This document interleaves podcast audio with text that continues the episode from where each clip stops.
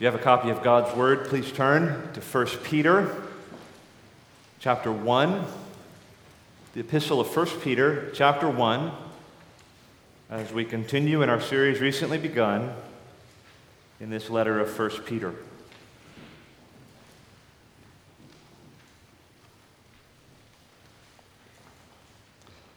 First Peter chapter 1, and this morning we'll look at verses 3 through 5.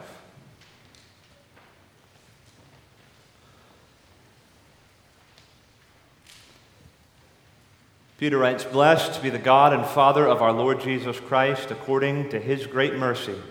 He has caused us to be born again to a living hope through the resurrection of Jesus Christ from the dead, to an inheritance that is imperishable, undefiled, and unfading, kept in heaven for you, who by God's power are being guarded through faith for a salvation ready to be revealed in the last time.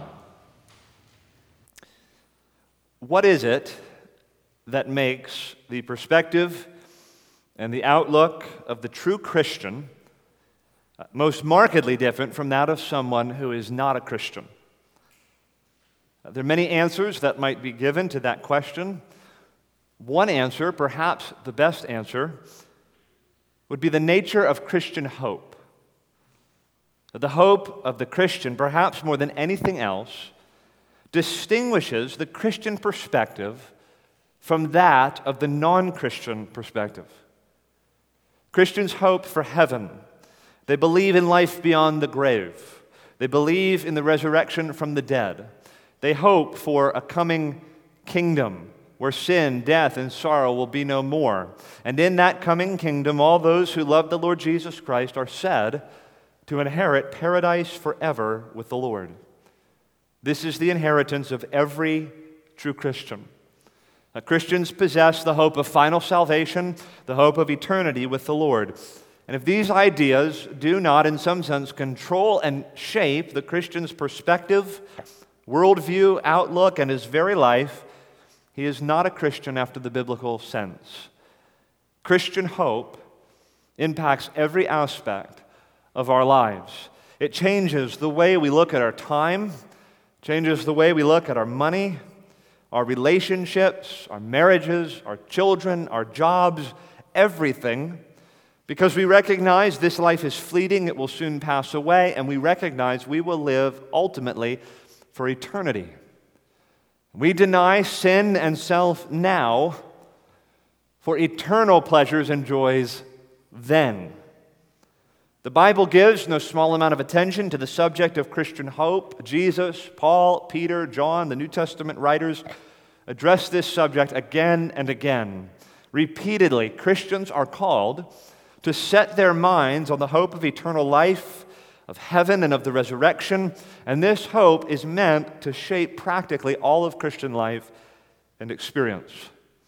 Well, Christian hope is obviously the theme of our text this morning, and in some ways, it could be said to be the theme of the entire book of 1 Peter. Peter is writing to elect exiles dispersed throughout Asia Minor, and he wants to set Christian hope before their minds as the motivating factor, as the controlling thought that shapes their entire lives, their outlooks, their perspectives on this world and the world to come. So, this will be our theme this morning. I'd like to open up these verses under four main headings. First of all, we'll consider the cause of Christian hope. Secondly, the character of Christian hope. In the third place, the content of Christian hope. And finally, the keeper of Christian hope. The cause, the character, the content, the keeper. Consider with me first the cause of Christian hope. Please look again at Verse 3 Blessed be the God and Father of our Lord Jesus Christ. According to his great mercy, he has caused us to be born again to a living hope through the resurrection of Jesus Christ from the dead. The, text could not be more plain, right? The cause of Christian hope is said to be God Himself who brings about new birth. He has caused us to be born again to a living hope. We are born again to a living hope, and our salvation, our regeneration, our new birth, our conversion has its origin, its foundation, its cause in God Himself. The reason you are saved today, if you are a Christian, a child of God, the cause of your new birth resides in God Himself, particularly, particularly in this text, in God in His great mercy. Our new birth, our salvation, has its foundations, its origins, its cause in an attribute of God. Peter, when he explains God causing us to be born again, emphasizes mercy. It wasn't principally a reflex of justice, a reflex of holiness. This was a reflex of divine mercy and grace. Now, children, what is mercy? If, if, if, if we talk about someone having mercy on another, well, mercy, it's somewhat like grace, which we've said before is the unearned favor of God. Mercy is, is compassion and kindness shown toward another, uh, whom it would be within your right to inflict punishment. So, so mercy is given usually in the face of a wrong that's been done against somebody. But rather than giving someone their just deserts, you express mercy. You show mercy toward that individual. You show kindness and compassion that's unearned, and in fact, it's probably in spite of what you have earned namely just punishment and just condemnation. So God says, or Peter says of God that he causes us to be born again according to his mercy, and this mercy is said to be his great mercy. Now, why does Peter use that adjective, great, there? Well, it is because the kind of mercy that is shown by a perfect and holy God who is rightly offended at and by our sin that kind of mercy shown, shown by such a God to a pitiful, vile, rebellious sinner like each one of us is in this room can only be described as great. The cause of new birth is God in His great mercy. Salvation, new birth, new life comes from God. And if this is the case, there's no cause for boasting in our salvation. No cause for boasting in our new birth. If our new birth, our salvation, is the consequence of God moving toward us in mercy, if it's caused by Him, I don't have any room to boast. All of us here have been born, right? If you're here a lot, you've been born. Now, do we take credit for our birth? No, right? We had no say so in that decision. We had no say so in our conception. We had no say so in our birth. None of us can even remember the day of our birth. So, so it would be sort of senseless, right, to boast in our natural birth. Well, similarly, there's no place for boasting in our regeneration, our new birth. We were utterly passive in our new birth. The new birth was accomplished for us even when we were dead in our trespasses and sins. That's not to say we're altogether passive in the exercise of faith or repentance. But the idea is this God causes us to be born again. He transforms us by His grace and His grace alone. Even when we wanted to have nothing to do with Him, and we would have never chosen Him, He causes us to be born again and gives us the gifts of faith and repentance, which we then exercise to turn from sin and to believe on Him. But these are gifts that God gives. Repentance and faith don't have their origin in our nature. You're not a Christian because you decided better than your neighbor. If you are a Christian today, you are a Christian because God has caused you to be born again in His great mercy through the resurrection of Jesus Christ. We are altogether passive in the new birth. And the new birth itself, it's worth saying, regeneration can be to us imperceptible in the moment of its occurrence. And so, so many of us might say, I actually don't know when I was born again. I, I can't give you the day or the hour. I, I, don't, I don't know when I was converted, when the new birth happened. And sometimes people will get a little sloppy and they'll say something like, I don't, I don't know how I got saved. Well, if we don't know how we got saved, we just need to read our Bibles more because the Bible tells us how we got saved. I was saved in February of 2001, I think. Yes, February 2001 in that moment, when I came to Christ, all I knew was that I was a vile sinner in need of His grace, and I wanted the Lord Jesus to save me and to make me right with God. I had no notions of divine election. I had a very infantile understanding of what new birth was. I did not properly understand all the things that God had done to bring me to that moment of expressing personal faith in Jesus Christ. See, God was doing all these things that, that I wasn't privy to, and many of you can feel this way as well. You only learned later all that God was doing to cause you to be born again, all He was doing to predestine you before the foundations of the world and to draw you to his son. And you can see what was going on in your narrative, even though you wouldn't be cognizant of it or conscious of it at the time. We, we should not interpret the Bible through the lens of our experience, but our experience through the lens of the Bible. We read the Bible to tell us what happened to us. What, what, what occurred in eternity past? What occurred at the cross? What occurred in the moments leading up to my repentance and faith. What was God doing? And here we're told God has caused us to be born again to a living hope through the resurrection of his Son. Some Christians still struggle. Guys, we good? Check, check, check, check. Feel free, uh, Joseph, if one of you guys want to run a handheld up, that would, oh, there we go. Okay. If it goes out again, feel free to run and give me a, a handheld mic. Some Christians struggle still uh, as they're contemplating and understanding what new birth is. Some Christians struggle still to know whether or not they've been born again at all. Some of you are here and you have that question Have I really been born again? And lots of authentic Christians struggle with this question Has this happened to me? When I read the descriptions of what new birth actually entails and what it is, have I been born from above? And, and, and, and some of you young people are probably wondering this. I know because I've talked to a few of you. You're, am I a Christian? Have I been born again?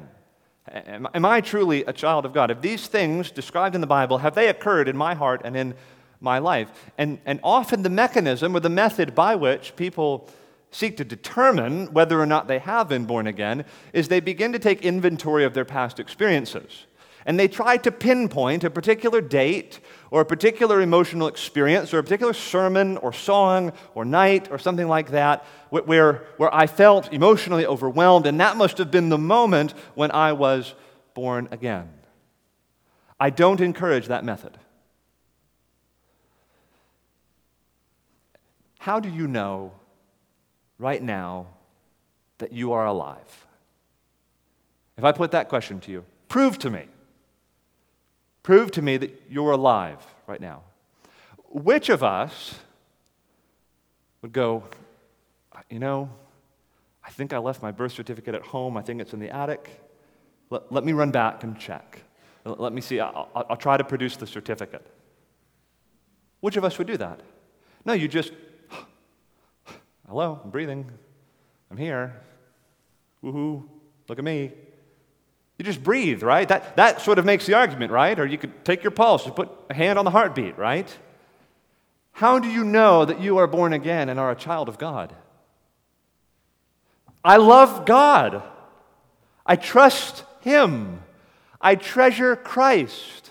I'm clinging to Him for my salvation. I hate my sin. I want the Lord. In other words, the reflexes of life are there. I, am I'm, I'm, I'm breathing the breath of faith. You know that you're a child of God and that you've been born again because the effects of new birth are there. Because you love the Lord Jesus and you hate your sin and you want to be with him in paradise forever and you're seeking to follow him as a disciple. Jesus said in John 3 the wind blows where it wishes and you hear the sound of it, but you can't tell where it came from and where it's going, right? The, the actual moment of new birth may be imperceptible, but the effects are not. The effects are love for God, true faith in Jesus Christ, hatred of sin, love for the people of God, love for God's word. If, if those signs of life are present in you, then you have been born again of God's Spirit. God has caused you to be born again. But now, what did this mercy do to bring about new birth? It's an attribute of God. God has caused us to be born again through his mercy. But what did mercy do? How did it come to expression? Look at the text again.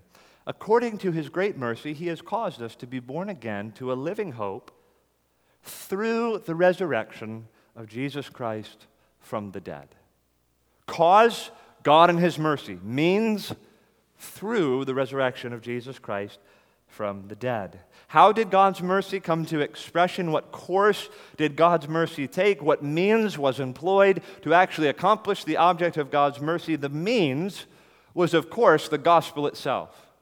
God's sending of his own Son into the world who died for us and was raised for our justification, was raised to give us new life in him.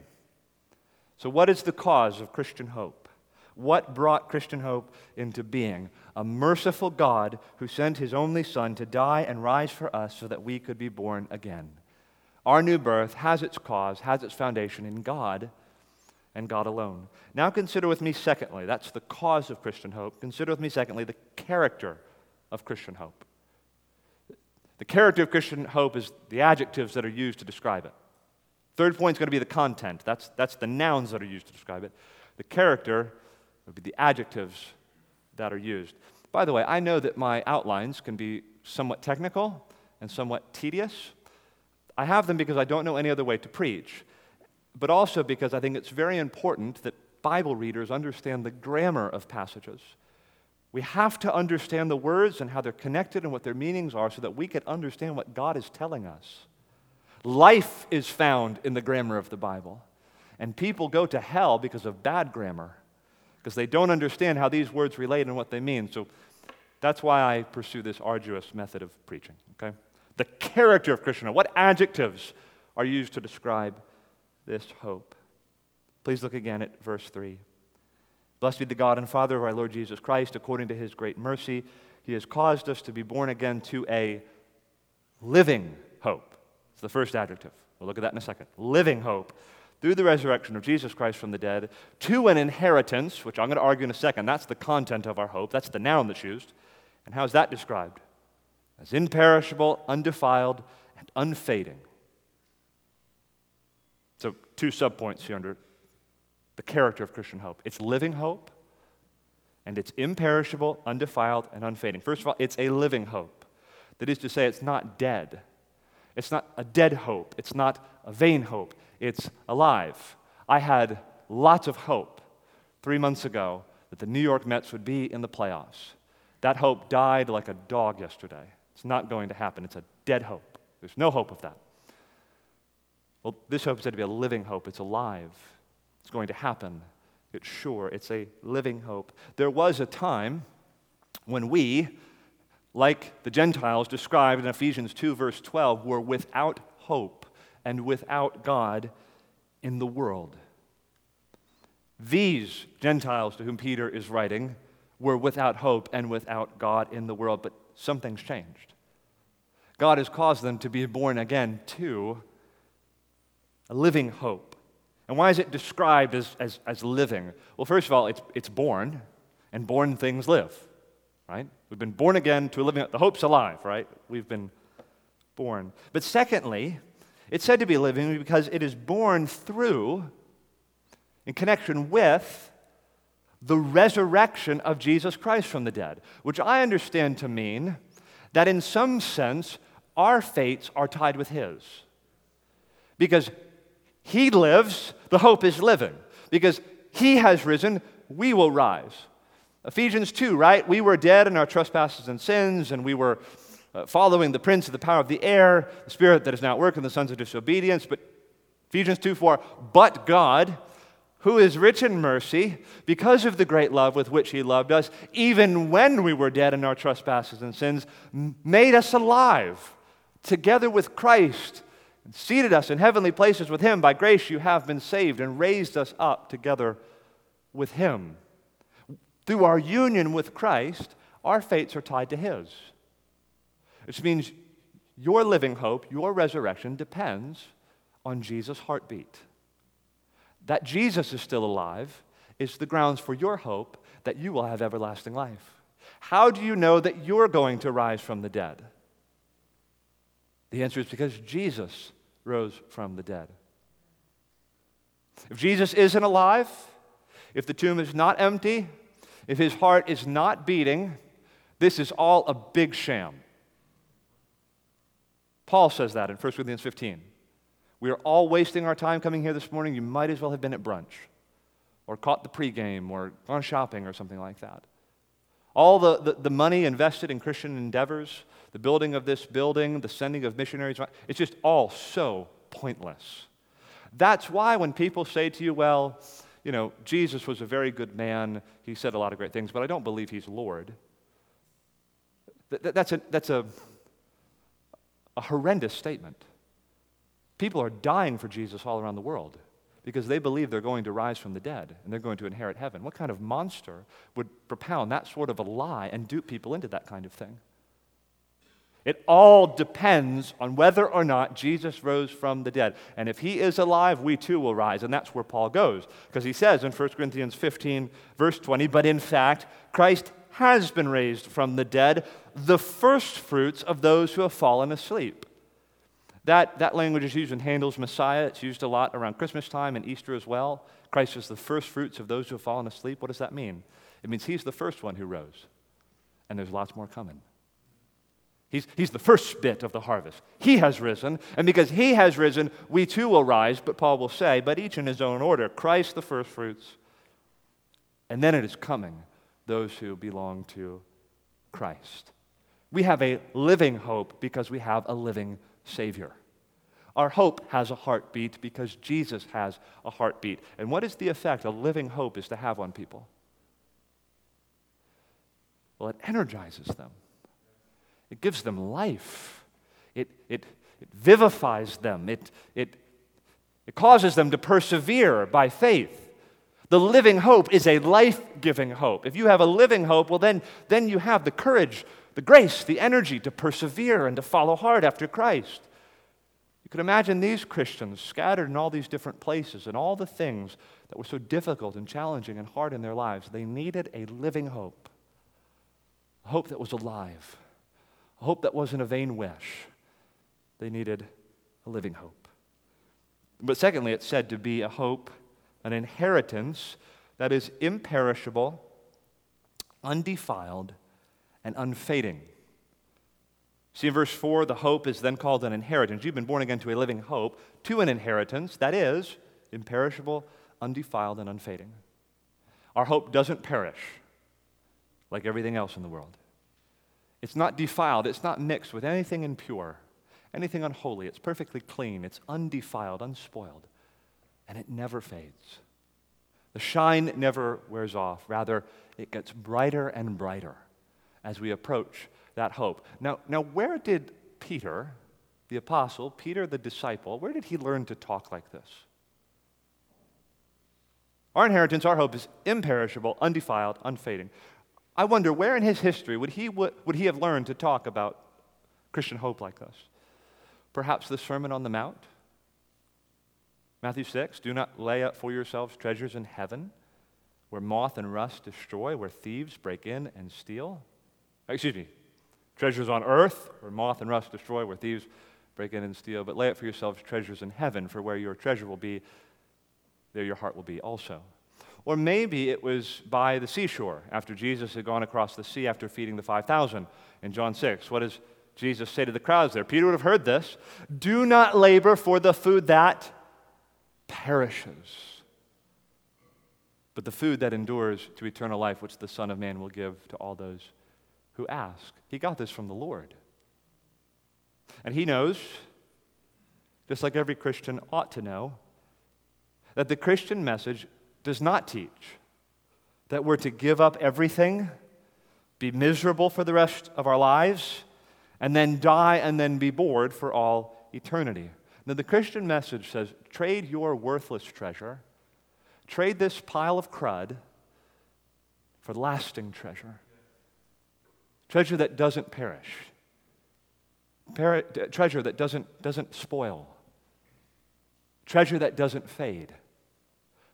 Do, do you want to know how to have treasure that no one can take away from you? Treasure that can ensure eternal, lasting pleasure and joy forever and ever. This is what the gospel offers. And I want to especially bring this word to the young people here. We talk a lot about self denial and mortifying sin and the need to take up our cross and follow hard after Christ. The Christian life is not an easy life. But we don't do that because it's a good thing to have a stiff upper lip and to forego pleasures and to live like monks because that's just really good for your character. It is good for your character. But we do it because we have been offered greater pleasure, greater joy, greater happiness in Jesus Christ. I'm trading in my sin for the pleasures that are at God's right hand forevermore. I'm trading in these treasures that are perishable and that fade and that get defiled. I'm trading those in for the treasure that I can have in heaven where moth and rust can't destroy. No one can take it away from me. I have an inheritance that is imperishable, undefiled, and unfading. I'm not satisfied with food that perishes. I don't want that. I need food that endures to everlasting life. That's the diet I want to have. I am holding out for the eternal pleasures at God's right hand forevermore.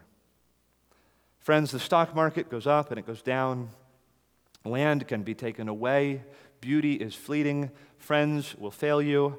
And even if you get to enjoy all these things, you'll only get them for 70 or 80 years, and then you'll die and meet your Maker. What will it profit a man or a woman or a boy or a girl to gain this whole world and suffer the loss of his or her soul? As, as someone said, you can't attach a U Haul to a hearse. You ever heard that? You can't take your possessions and your friends and money and sex and praise and things and cars and clothes. You can't take that into heaven with you. In 500 years, everything you have right now, and everyone you know will make up a landfill somewhere. We need something that doesn't perish.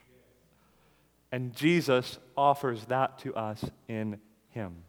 He offers us Christian hope that is imperishable, undefiled, and unfading. What we need is what the Lord gives us, what Jesus gives. Christian hope, Peter says, is living, it's alive through Jesus and it is imperishable, undefiled, and unfading. That's the character of Christian hope. That's what it's like. That's the adjectives that are used to describe it. So we see in the cause of Christian hope, that's God Himself who causes us to be born again through the resurrection of the Lord Jesus. The character of Christian hope, living, imperishable, undefiled, unfading. Now, the content of Christian hope. What is Christian hope? And what is it that we're hoping for? Again, verse 3 according to his great mercy, he has caused us to be born again to a living hope through the resurrection of Jesus Christ from the dead. Now, verse 4, he tells us more about what that hope is to an inheritance that is imperishable, undefiled, and unfading, kept in heaven for you. The hope is centered, apparently, on the inheritance now, if you know the Old Testament well, and if you were with us last week, you know in these opening verses especially, but really all throughout the book, there are kind of Jewish overtones to everything Peter's saying. So he refers to these Christians, and this would apply to us as well. He refers to them as elect exiles of the dispersion. That's a very Jewish way to talk to like the Israelites under the old covenant. They often thought of themselves as being elect of God and being chosen of God from among the nations. They often had reason to think of themselves as exiles because at many points in their history they were exiles, and at a number of points they were dispersed. Elect exiles of the dispersion. And Peter's saying all Christians are like that. We're all elect exiles of the dispersion. And, and, and we saw also at the end of verse 2, Paul uses this phrase. He says that we've been chosen for obedience and for the sprinkling with blood. And we saw last time that that was, was a little hurried. I hope you've had occasion to read Exodus 24. But that's the covenant ratification ceremony there in Exodus 24. Moses is with the Israelite people before the mountain, and they say, We will serve the Lord, we'll obey the Lord, we're going to follow Yahweh. And what does Moses do? He sprinkles the blood of a bull on them. That same sort of picture is said to be applied to us now. Jewish overtones, right? Similarly, this word has a long and rich Jewish history in the Old Testament. The Israelites thought always about this inheritance they would have. They thought about it in the near term. For example, the inheritance of land, the inheritance of blessing, the inheritance of a seed. They looked to those things. The Lord has an inheritance for his people. But believing Israelites, those who truly understood the promise, appreciated that these things were only a type of the greater inheritance. Yes, we have the promised land, but at the end of the day, we're looking for something much more, far greater than the land of Palestine.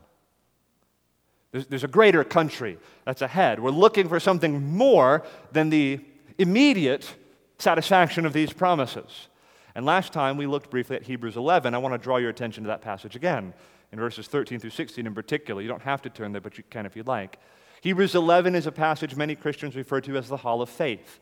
It tells the story of Old Testament saints uh, Moses, Abraham, Isaac, Jacob, Sarah, Rahab, these Old Testament saints who had faith in God, looked forward to the fulfillment of God's promises. Well, we know that God fulfilled in the short term some promises, right? The Israelites entered the promised land. Abraham had land that he was promised, and yet we learn in Hebrews 11 that Abraham was not satisfied with that land. He looked ahead to a greater promise a greater inheritance, that this inheritance extended beyond the borders of the promised land. And so we read Hebrews 11 in verse 13. These all died in faith, not having received the things promised. But they did receive some things, right? But their perspective was the promise has not been fully fulfilled.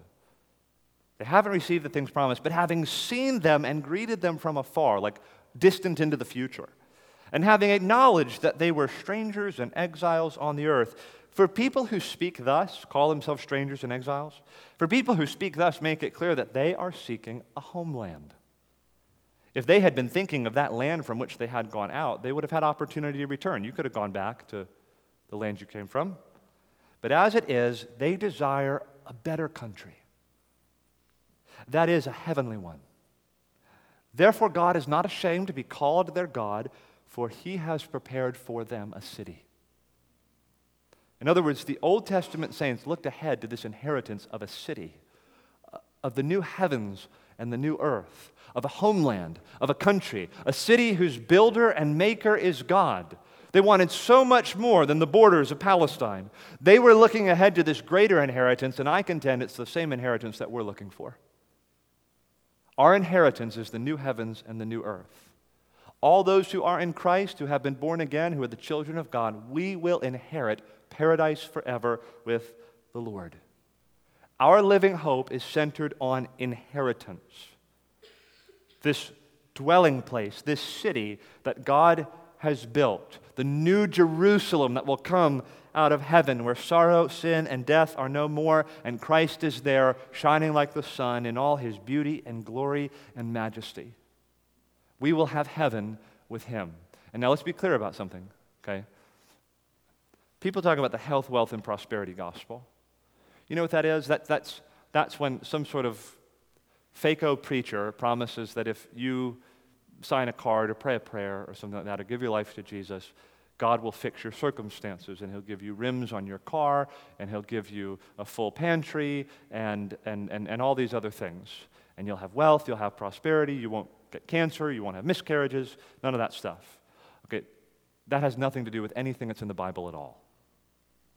That's just a total lie, and it sadly is being passed all over the world right now. We need to combat that, that sort of gospel. But make no mistake, the gospel does promise to us health, wealth, and prosperity. Health, as in like eternal life. Wealth, as in treasures forevermore at God's right hand. Prosperity, we're going to be like trees planted by rivers of water. We're meant to flourish and prosper as God intended in the new heavens and new earth. But we must get this right. It's not like we have those gifts as standalone gifts separate from the Lord. We have them in and by and through and with Him. What makes heaven so wonderful? It's not that, that, that it's like an endless holiday at the beach and there's great golf courses there and resorts and things like that. We'll probably have all that kind of stuff, but we'll have it with Jesus. One of the most wonderful statements of what our inheritance is as the children of God comes in the most unlikely of places. It comes from the lips of Jesus, that's not surprising, but it comes from the lips of Jesus from the cross to the thief on his right hand, This day you will be with me in paradise. Is there anything better than that? To be with the Lord in paradise. That's the inheritance. That's the promise. A place called paradise with my Jesus. That is the inheritance of every Christian. It's expressed in more vivid terms. In Revelation chapter 7, a text we looked at a few months ago, there in verse 15, we read this is about what, what we look forward to. This is our living hope. Therefore, we will be before the throne of God and serve him day and night in his temple, and he who sits on the throne will shelter us with his presence. We will hunger no more, neither thirst anymore. The sun will not strike us, nor any scorching heat, for the Lamb in the midst of the throne will be our shepherd, and he will guide us to springs of living water, and God will wipe away every tear from our eyes. That is our living hope, the inheritance that God will give us forever in paradise with Him. And this hope, unlike everything else in this world, can't be taken away from you. This hope doesn't fade, it doesn't perish. It is unmixed with anything impure or unclean. It endures forever. For these elect exiles, and for elect exiles here, Peter is saying the day is coming when you will no longer be exiles, but like Abraham, you'll be home.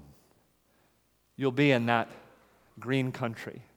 You'll be in that homeland, that city whose builder and maker is God.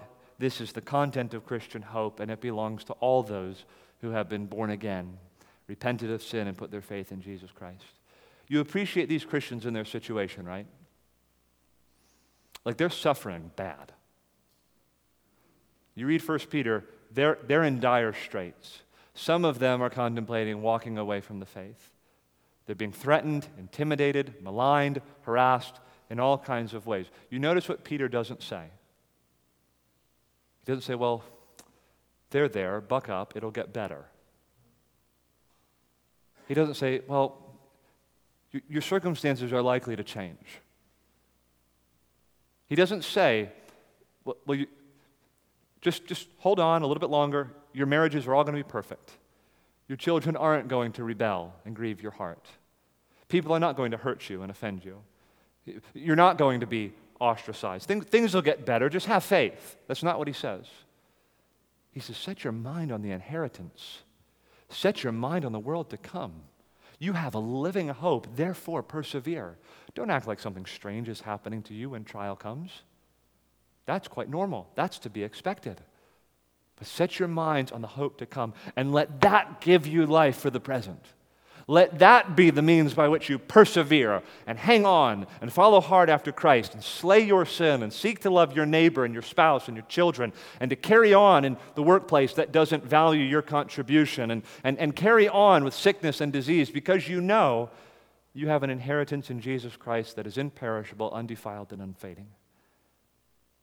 Those who suffer badly need to have a living hope. They need to have this continually before their minds, and that's why Peter draws their attention to this.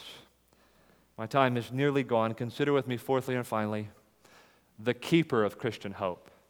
The cause of Christian hope is God. The character of Christian hope is living, imperishable, undefiled, and unfading. The content of Christian hope is this grand inheritance, paradise forever with the Lord. Now, the keeper of Christian hope. I know that keeper doesn't begin with a C, but phonetically, that's what I'm going for there the keeper of Christian hope. All right, one more time, look at the text with me.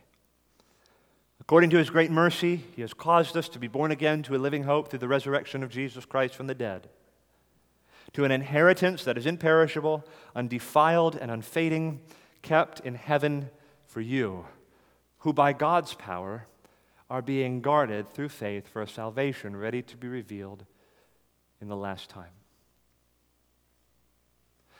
You might say, Great, I have this hope. Sounds wonderful, sounds dazzling, sounds spectacular, but, but what if I could lose it? In other words, yes, this inheritance is so awesome and so spectacular, but what is keeping me from losing it, from blowing it, from making shipwreck of my faith through any of the 10,000 stupid decisions and actions that I commit week in, and week out. What good is this hope to me if it can finally be lost? What is actually keeping me from losing my inheritance? And Peter's answer is simply God's power. What is coming between you and the shipwreck of your faith is said to be the power of God. So here's me, sinful, prone to wander, failing, futile, selfish, weak, fragile, sinful me. And, and here is my inheritance perfect paradise forever with the Lamb. And here's the problem between sinful me and my inheritance is, is all of this, like sin and Satan and death and suffering and the world and trial. How am I going to get from here to my inheritance? What's going to see me through all of that to my inheritance? And the answer is God's power. What will get you from here to here? What will get you through the storms and tempests of this life? Peter says it will be the power of God who is keeping you. Verse 5 teaches us you can't lose this inheritance because you are being guarded for it so that you can actually reach it and have it and enjoy it. You're being kept for it. You might hear a, a bride to be say, I want to keep myself for my spouse. Well, the, the, the thought is that one day she will enjoy her spouse, but she's keeping herself. We are kept for our inheritance. And notice, my inheritance is kept for me as I am kept for it. And all of this, keeping and guarding of the inheritance, and escorting and guarding me to the inheritance, all of this is said to be affected by dunamei theou, the power, the ability of God. Dunamei theou. Some of you children, kids are very smart. And you're studying like Greek and Latin and Spanish, and you know all these languages and all this kind of stuff. And, and you guys go to bed at night, you're like, sum est as, sumus estis sunt. You know, you know all the, the parsings and all that kind of stuff. You guys are going to run the country. You know what derivatives are. You know that pretty much all English language comes pretty much from Greek and Latin. Our language is derived from these languages, and that's why maybe your parents want you to study Greek and Latin. For what it's worth, if you have the choice between one, you should study Greek, but that's neither here nor there, just an obnoxious uh, hobby horse. But you study Greek and Latin, right? And, and, and if you study those languages, you learn how our language is derived from that language. So you have a word in, in Greek like theos, theos, which means God. What English word is derived from the word theos? Like theology, the study of God. You see that? Or I think the Latin word is deus for God, right? Deus means God. So what English word is derived from that? A deity. What's a deity? A deity is a God. That's, that's how it works. Okay, so, so we are kept, a sinner is kept all the way to heaven through dunamei theou, the power of God. What English word could we get from the Greek word dunamis? And the answer is we get our English word dynamite. Now, kids, what's dynamite? Dynamite's powerful, right? I know you guys don't really watch uh, the old Bugs Bunny cartoons. Dynamite, I feel like, was featured a lot in those cartoons. Cartoons today are more tame. But, but what do you do with dynamite? Here's, here's a big dam, and you have to have to blow it up for some reason. What are you going to do to blow it up? You can't do it with like a hammer or something like that, or a shovel. You get some sticks of dynamite and you shove it down at the foot of the dam, and then you light the dynamite. You get way far away, and the dynamite explodes because there's this raw power in dynamite, this explosive power. The dam has exploded wide open. Dynamite is powerful. Well, that's our English word. We're getting it from the Greek word dunamis. Paul here says, excuse me, Peter says here, we are kept by the, the raw power, the ability of God, the power of God. can do big things, great things, the power of God. It's the same word that's used in that famous passage in Jude, Jude the end of Jude.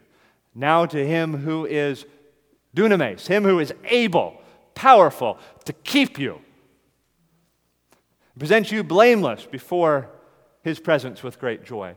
He is able to keep you. He's powerful to keep you. Now, why, if you're talking about this keeping and protecting and guarding of a sinner for heaven, why is power emphasized? Why is God's power emphasized? Because to keep a wandering sheep, a selfish, self centered, prone to wander sinner like we all are, it takes power. With man, this is impossible, but with God, it's possible. Some of you are in really hard situations and you're very aware of your own vulnerability. And some of you are afraid that if, if, if I have to continue for another year in this, or 10 years in this, or 30 years in this, I'm not going to make it. Like people have that anxiety. Lots of Christians have that anxiety. I'm with you. I, I feel my vulnerability every day. And I can assure you, if 1 Peter 1 5 were not true, I would go to hell. I have no questions about that. If this is on me and my ability to, to keep on keeping on, I'm not going to make it. Like I pillow my head at night on 1 Peter 1 5, that God is keeping me, God is protecting me, God is watching me, and my inheritance is kept for me, and I am kept for it. In the doctrine of the perseverance of the saints, better referred to as the preservation of the saints, in that doctrine is truly spiritual sanity, psychological stability, emotional stability. How do you know? I've, asked this question 10 times or so, I'm sure. How do you know, though, Christian, that you're going to wake up tomorrow with faith? How do you know that 10 years from now you're going to be following the Lord Jesus? Well, let me show you. I, I signed this in my Bible five years ago. Well, my mom told me that when I was four years old, I prayed a prayer. Well, I'll just, that's what I do. I just sort of keep going to church, and I'm sure I'll be doing that 10 years from now. You need a stronger foundation than that. You need the supernatural dunamis of God, the power of God, because it is only the power of God that can keep us. You will wake up, if you are a child of God, you will be a Christian tomorrow morning because God is doing 10 million things that you can't see to keep you alive in Him, to keep you persevering and pressing on and following hard after Jesus.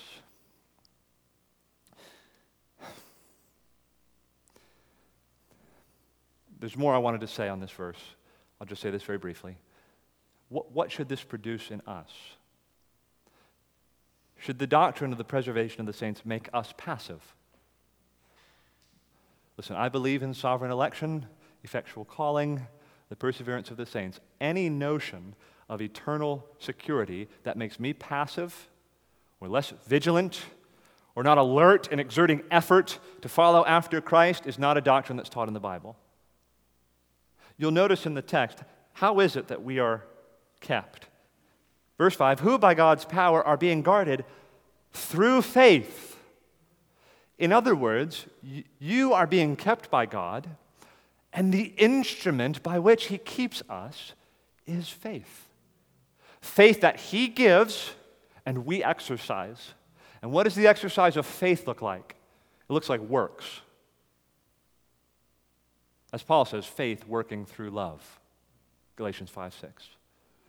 Or as James says, faith without works is dead, right? I'll show you my faith by my works. Now, does that mean we're saved by works? No, not at all.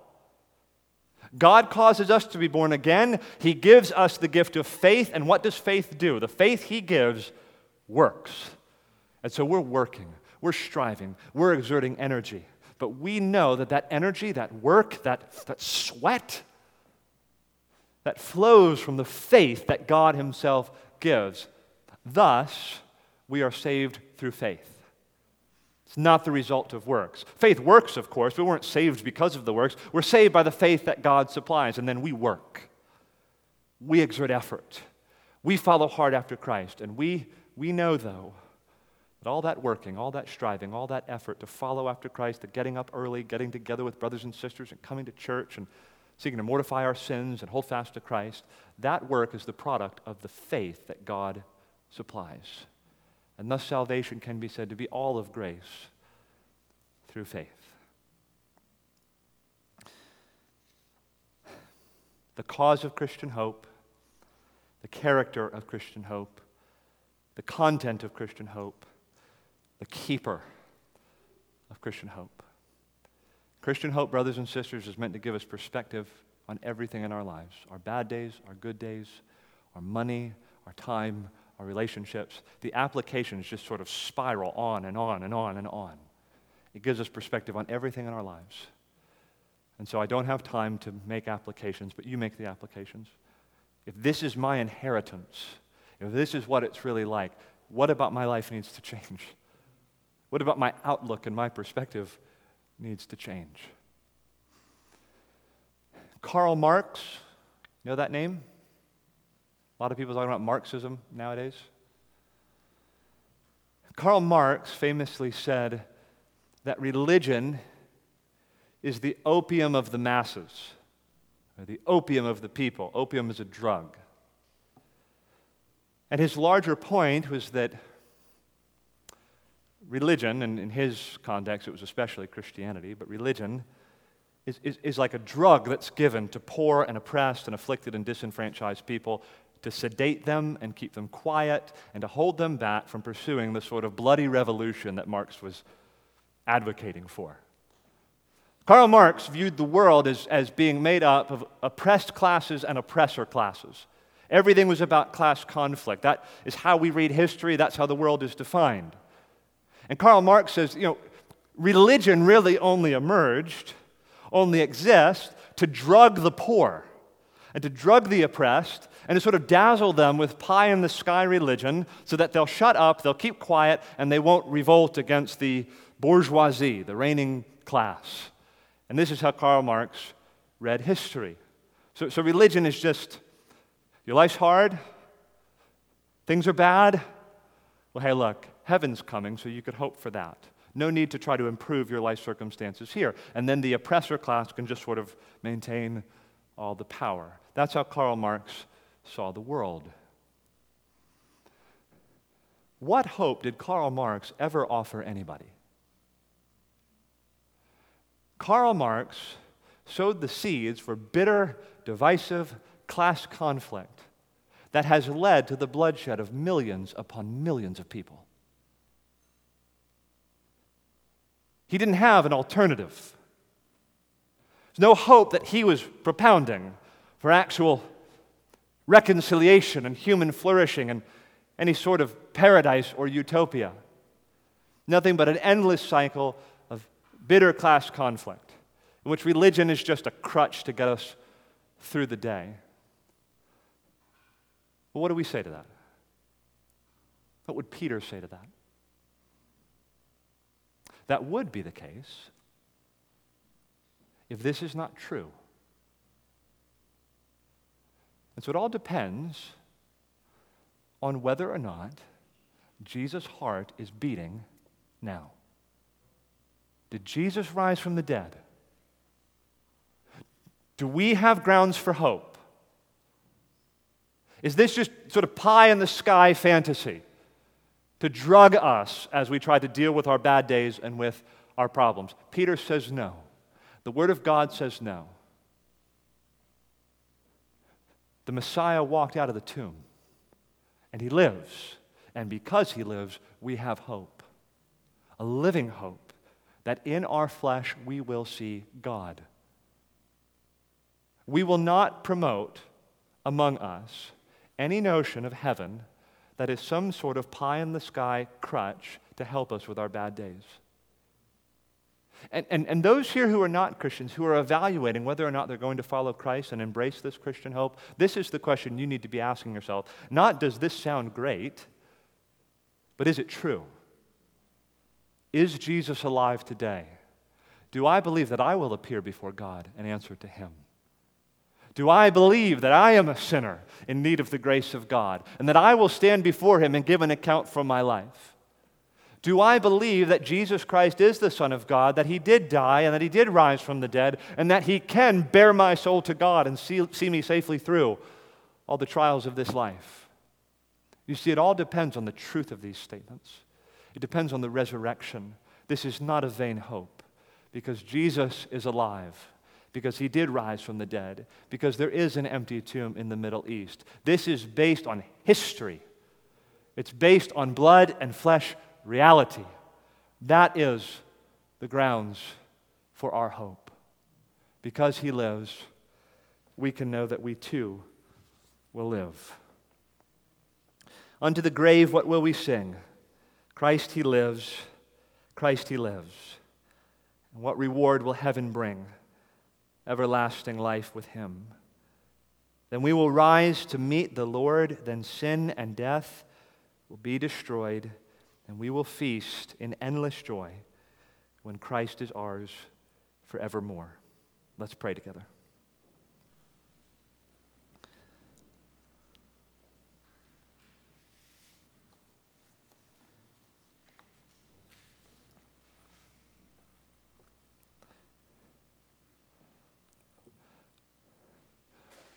Lord, we have come to you because we are sick of the food that perishes. We don't want it. We need food that endures to eternal life. We have come to you because we have found our treasures in this life to be wanting. They perish, they spoil, they fade. We need better treasure. We need Jesus Christ. We need salvation in Him and the inheritance that He brings. Lord, we pray that we would set our minds more and more on the hope that is ours in Him. We would be motivated, that we would persevere by the reward that heaven will bring, that we would find life giving power in the hope of resurrection life for all eternity. Lord, we thank you for every initiative of grace that has caused us to be born again, that has brought us into the faith, and every initiative that you are undertaking to keep us.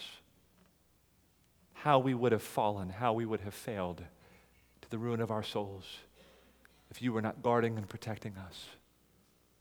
Keep your promise, we pray. See us to the end. Keep us for heaven and keep heaven for us.